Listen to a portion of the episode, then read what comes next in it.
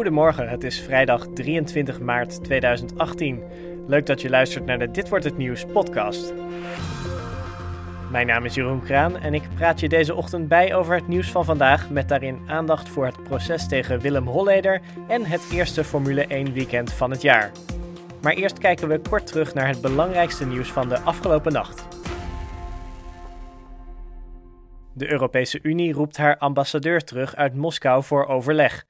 Die maatregel neemt de EU nadat regeringsleiders concludeerden dat Rusland hoogstwaarschijnlijk achter de aanslag met zenuwgas op oud-dubbelspion Sergei Skripal zit. Sommige EU-landen zouden zich al bereid hebben getoond om net als het Verenigd Koninkrijk Russische diplomaten het land uit te zetten. Premier Rutte zegt dat de EU nog verder achter het Verenigd Koninkrijk gaat staan en dat dat zeer gewaardeerd wordt door premier Theresa May. De belangrijkste veiligheidsadviseur van de Amerikaanse president Donald Trump is opgestapt. Generaal H.R. McMaster wordt vervangen door John Bolton, die eerder onder meer optrad als adviseur van de regering van president George W. Bush. Voor Bolton zelf was zijn aanstelling ook nog even een verrassing, zei hij op Fox News. I didn't really expect an announcement uh, this uh, this afternoon, but it's uh, it's obviously a a great honor. Bolton staat bekend als een havik die onder meer voorstander is van het bombarderen van Iran. Vorige maand schreef hij nog in de Wall Street Journal dat ook een preventief bombardement op Noord-Korea gerechtvaardigd zou kunnen zijn. President Trump is juist van plan om binnenkort te onderhandelen met de Noord-Koreaanse president Kim Jong-un. China overweegt om eigen importheffingen in te voeren op Amerikaanse producten, nadat de VS vorige week heffingen op aluminium en staal aankondigde. Het Chinese ministerie van Handel heeft een lijst met 128 Amerikaanse producten opgesteld die getroffen zouden kunnen worden. Tegenstanders van de Amerikaanse importheffingen waarschuwden al dat deze tot een handelsoorlog zouden kunnen leiden.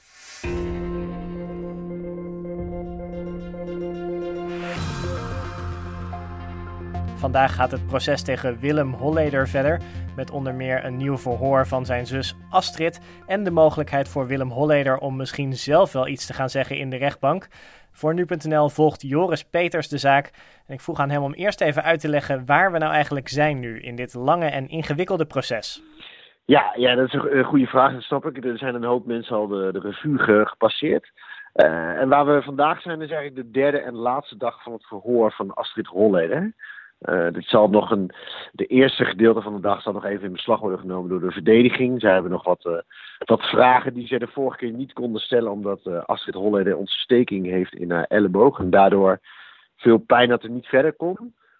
dus zij mogen die tijd nu nog even inhalen en daarna is het de beurt aan het, aan het Openbaar Ministerie. En het Openbaar Ministerie gaat dan dus vragen stellen ook aan Astrid Holleder. weten we al een beetje wat ze willen gaan vragen en wat, wat de bedoeling is van deze sessie? Nou ja, we, we, weten niet helemaal zeker, maar we kunnen ongeveer wel een beetje de tactiek uh, van ze uitstippelen. Want zij zullen natuurlijk een ander gezicht van Willem Holleder willen laten zien. En dan vooral de band tussen Astrid en Willem, uh, die door de verdediging de vorige keer werd, werd geschetst als... Eigenlijk hebben jullie best wel vriendelijke gesprekken met elkaar had, gehad. En uh, Astrid zei daarop ook van dat, dat deden wij allemaal maar een beetje alsof, hè, om, de, om de schijn op te houden, om hem niet argwanend te maken. En het Openbaar wil graag die andere kant laten zien. De, de, de dwingende holleden, die zijn uh, zus Astrid gedwongen om altijd voor hem klaar te staan. En, uh, en ook zijn vertrouwelingen. Dus dan waarschijnlijk zullen ook inderdaad de, de afgeluisterde gesprekken die zij heeft opgenomen, zullen ook wel de revue passeren vandaag. Ja, want er zijn, er zijn nieuwe tapes. Hè?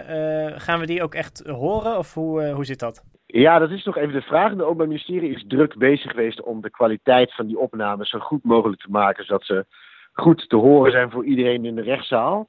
Um, dat wordt een beetje last minute werk, dus het kan ook zijn dat ze er vandaag voor kiezen om die fragmenten voor te lezen.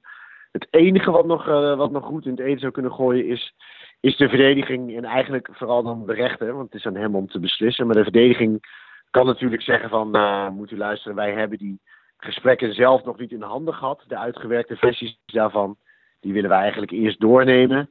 En dan pas gaan wij hierop reageren. En als de rechter daarmee uh, akkoord gaat, dan, ja, dan houdt het even op voor het Openbaar Ministerie wat dat betreft.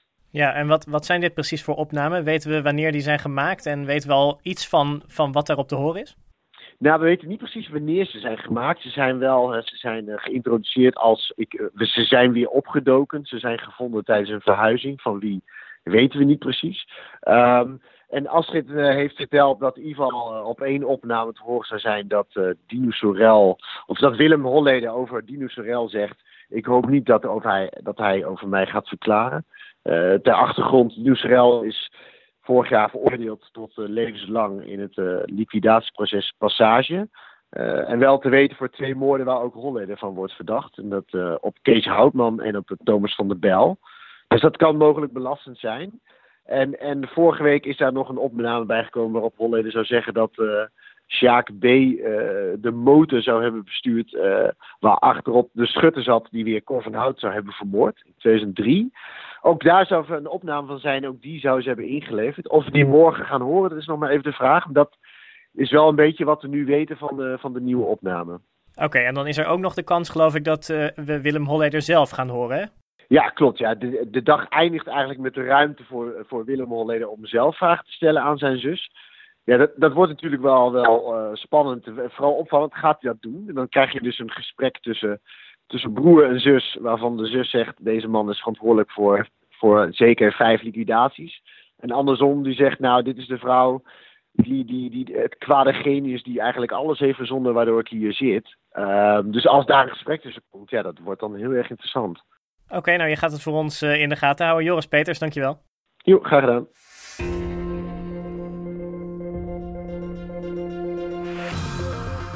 Het nieuwe Formule 1 seizoen gaat vandaag echt van start met de vrije training in Melbourne. En Joost Nederpelt is voor ons ter plaatse om daar verslag van te gaan doen. Joost, wat zijn de belangrijkste veranderingen die we in 2018 kunnen gaan verwachten in de Formule 1? Uh, nou, de belangrijkste ver verandering die is natuurlijk visueel. En dat is de inmiddels al veel besproken halo, de veiligheidsbeugel uh, boven en voor het hoofd van de coureur.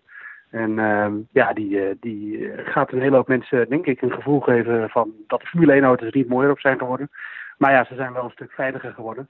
En daarom zit hij erop. En dat is visueel de belangrijkste verandering. Um, verder zijn er wat banden bijgekomen die er vooral ervoor moeten zorgen dat er meer pitstops gemaakt gaan worden tijdens dit seizoen. Dus uh, eigenlijk gok uh, de organisatoren op twee pitstops per race. Terwijl dat afgelopen seizoen waren dat er in veel races nog één per coureur. Dus uh, daarmee willen ze wat meer spanning verhogen. En verder is het nu zo dat er nog maar drie motoren per seizoen gebruikt mogen worden. wat dus ja, vergt extra betrouwbaarheid van de motoren en van, de motorenbouwers. Um, al wordt er wel al hier en daar voorzichtig gesproken over dat soms dan toch vier motoren willen gaan gebruiken. En dat je dan bij één race als coureur een gridstraf krijgt. Dus dat je dan achteraan de grid moet, uh, moet starten tijdens een race. Maar dan heb je wel een nieuwe motor. Uh, dat zijn de belangrijkste veranderingen voor 2018. Ja, Verstappen had vorig jaar natuurlijk een beetje een wisselvallig seizoen ook. Hè, mede door die motor, waar hij dus nu één minder van heeft in het seizoen. Uh, valt er al iets te zeggen over of hij toch nog wel wat races gaat winnen dit jaar? Nou, als ik simpel redeneer, dan um, lijkt de, de, de verwachting wel, en dat, dat merk je aan Verstappen zelf, en dat, ja, dat, dat hoor je om je heen, dat, dat Red Bull er wel beter voor staat dan vorig jaar. Nou ja, Red Bull uh, heeft vorig jaar drie races gewonnen, twee voor Verstappen, één voor Ricciardo.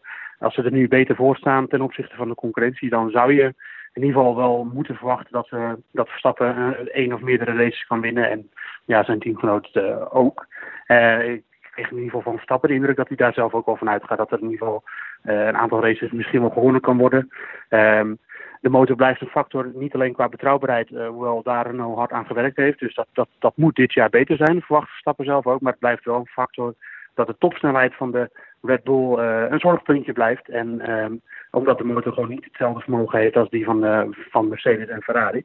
Dus Verstappen keek al uit naar uh, de races op uh, de circuits waarbij topsnelheid wat minder belangrijk is. En dan hebben we het over Melbo of, Monaco, dan hebben we het over Hongarije, Singapore, dat soort races. Ja, dat is al jaren traditiegetrouw het sterke punt van de Red Bull. En het lijkt erop dat, dat we ervan uit moeten gaan dat dat dit seizoen weer zo zal zijn. En dat, dat ja, topsnelheid een probleem blijft.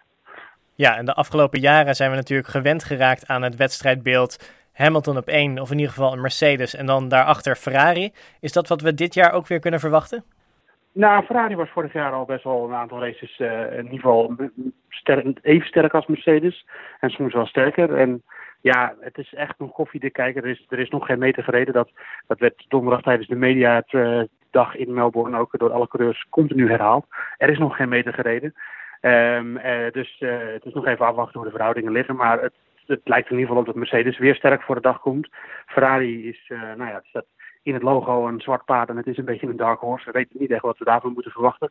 En ja, er wordt hier en daar wel gefluisterd dat, uh, dat Red Bull uh, sterk voor de dag gaat komen. Dat, dat, daar hamert wereldkampioen Lewis Hamilton ook de hele tijd op. Dat, dat, dat we Red Bull niet moeten onderschatten. Dat kunnen psychologische spelletjes zijn. Maar ja, het is echt nog even afwachten tot aan de kwalificatie zaterdag. Totdat we weten hoe het er precies voor staat. Tenzij het gaat regenen in de kwalificatie, want dan krijg je ineens weer een heel ander beeld. Ja, we gaan dus beginnen in Melbourne. Uh, voor de mensen die gaan kijken naar dit eerste circuit, deze eerste race van het jaar, waar moeten zij op letten? Nou, vooral of, uh, of uh, hoeveel coureurs de, de, eindstreep halen. Want dat zijn natuurlijk allemaal nieuwe auto's. Die zijn wel door en door getest in Barcelona tijdens de testdagen. Maar er kunnen nog betrouwbaarheidsproblemen opspelen. Nou, dat kan natuurlijk het hele seizoen. Maar je merkt vaak wel in Melbourne dat er toch iets minder auto's aan de streep komen. Dus uh, als Verstappen in Melbourne de, de eindstreep haalt, en, en zijn teamgenoot ook, dat zou dan wel lekker zijn, dan, dan weet je in ieder geval dat Red Bull de betrouwbaarheid uh, enigszins op orde heeft en misschien wel beter dan vorig jaar. Uh, en het kan zomaar ook zijn dat er bij andere problemen openbaren. Dat kan bijvoorbeeld bij Ferrari of bij Mercedes zijn. Ik kan ook een een Grand Prix herinneren terwijl Mercedes al heel dominant was, dat Hamilton uh, tijdens de eerste race uit viel. Dus ja, uh, dat soort dingen, daar kunnen mensen op letten. En natuurlijk ook het onderlinge verschillen. Als Mercedes met Optima gewint, dan kun je er een beetje van uitgaan dat het weer een, ja, een seizoen gaat worden waarin Mercedes een dominante factor is. Dus, maar als de concurrentie de strijd volop aan kan gaan, dan kunnen we ons in onze handen wrijven en hopen op een, op een leuk seizoen. Oké, Joost Nederpelt gaat het allemaal voor ons volgen daar in Melbourne en publiceert vanochtend ook nog een interview met Max Verstappen. Dus hou dat zeker ook in de gaten op nu.nl. Dankjewel Joost.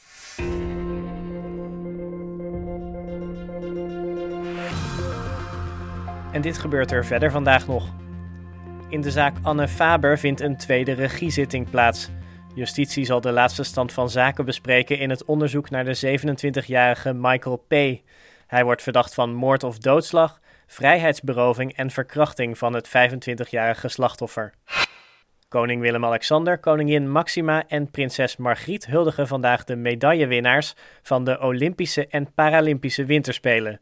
Dat doen zij op Paleis Noordeinde. De nieuwe bondscoach Ronald Koeman debuteert vanavond met een oefeninterland tegen Engeland. De wedstrijd in de Johan Cruijff Arena begint om kwart voor negen.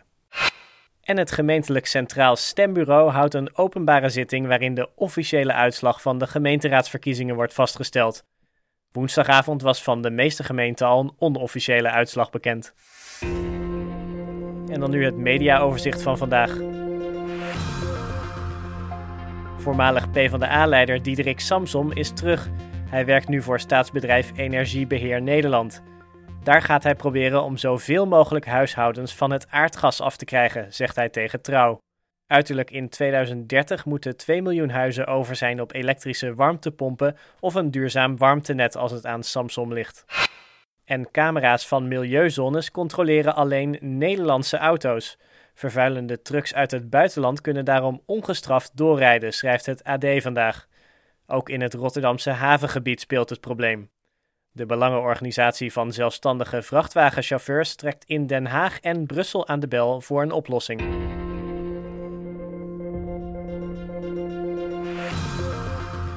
Het weer. Het wordt vandaag opnieuw bewolkt, maar er trekken ook wat opklaringen over het land. Later op de dag is er aan zee kans op lichte regen. Het wordt 8 tot 10 graden. En dan nog even dit. In de Stille Oceaan drijft vier keer zoveel plastic als eerder werd gedacht. Dat blijkt uit onderzoek door de Nederlandse wetenschappelijke organisatie The Ocean Cleanup. De overgrote meerderheid van het plastic is afkomstig uit de visserij en de scheepvaart. In totaal drijft er zo'n 80.000 ton plastic afval in de oceaan. Het goede nieuws is dat de Ocean Cleanup naar eigen zeggen de technologie in huis heeft om zo'n 90% van het afval op te ruimen. In de zomer moet de eerste grootschalige opruimactie van start gaan. En dat was dan de Dit wordt het nieuws podcast van deze vrijdag 23 maart. Je vindt deze podcast maandag tot en met vrijdag om 6 uur ochtends op nu.nl. En vond je dit een goede podcast? Laat dan eens een recensie achter op iTunes of in een andere podcast app. Alvast een fijn weekend.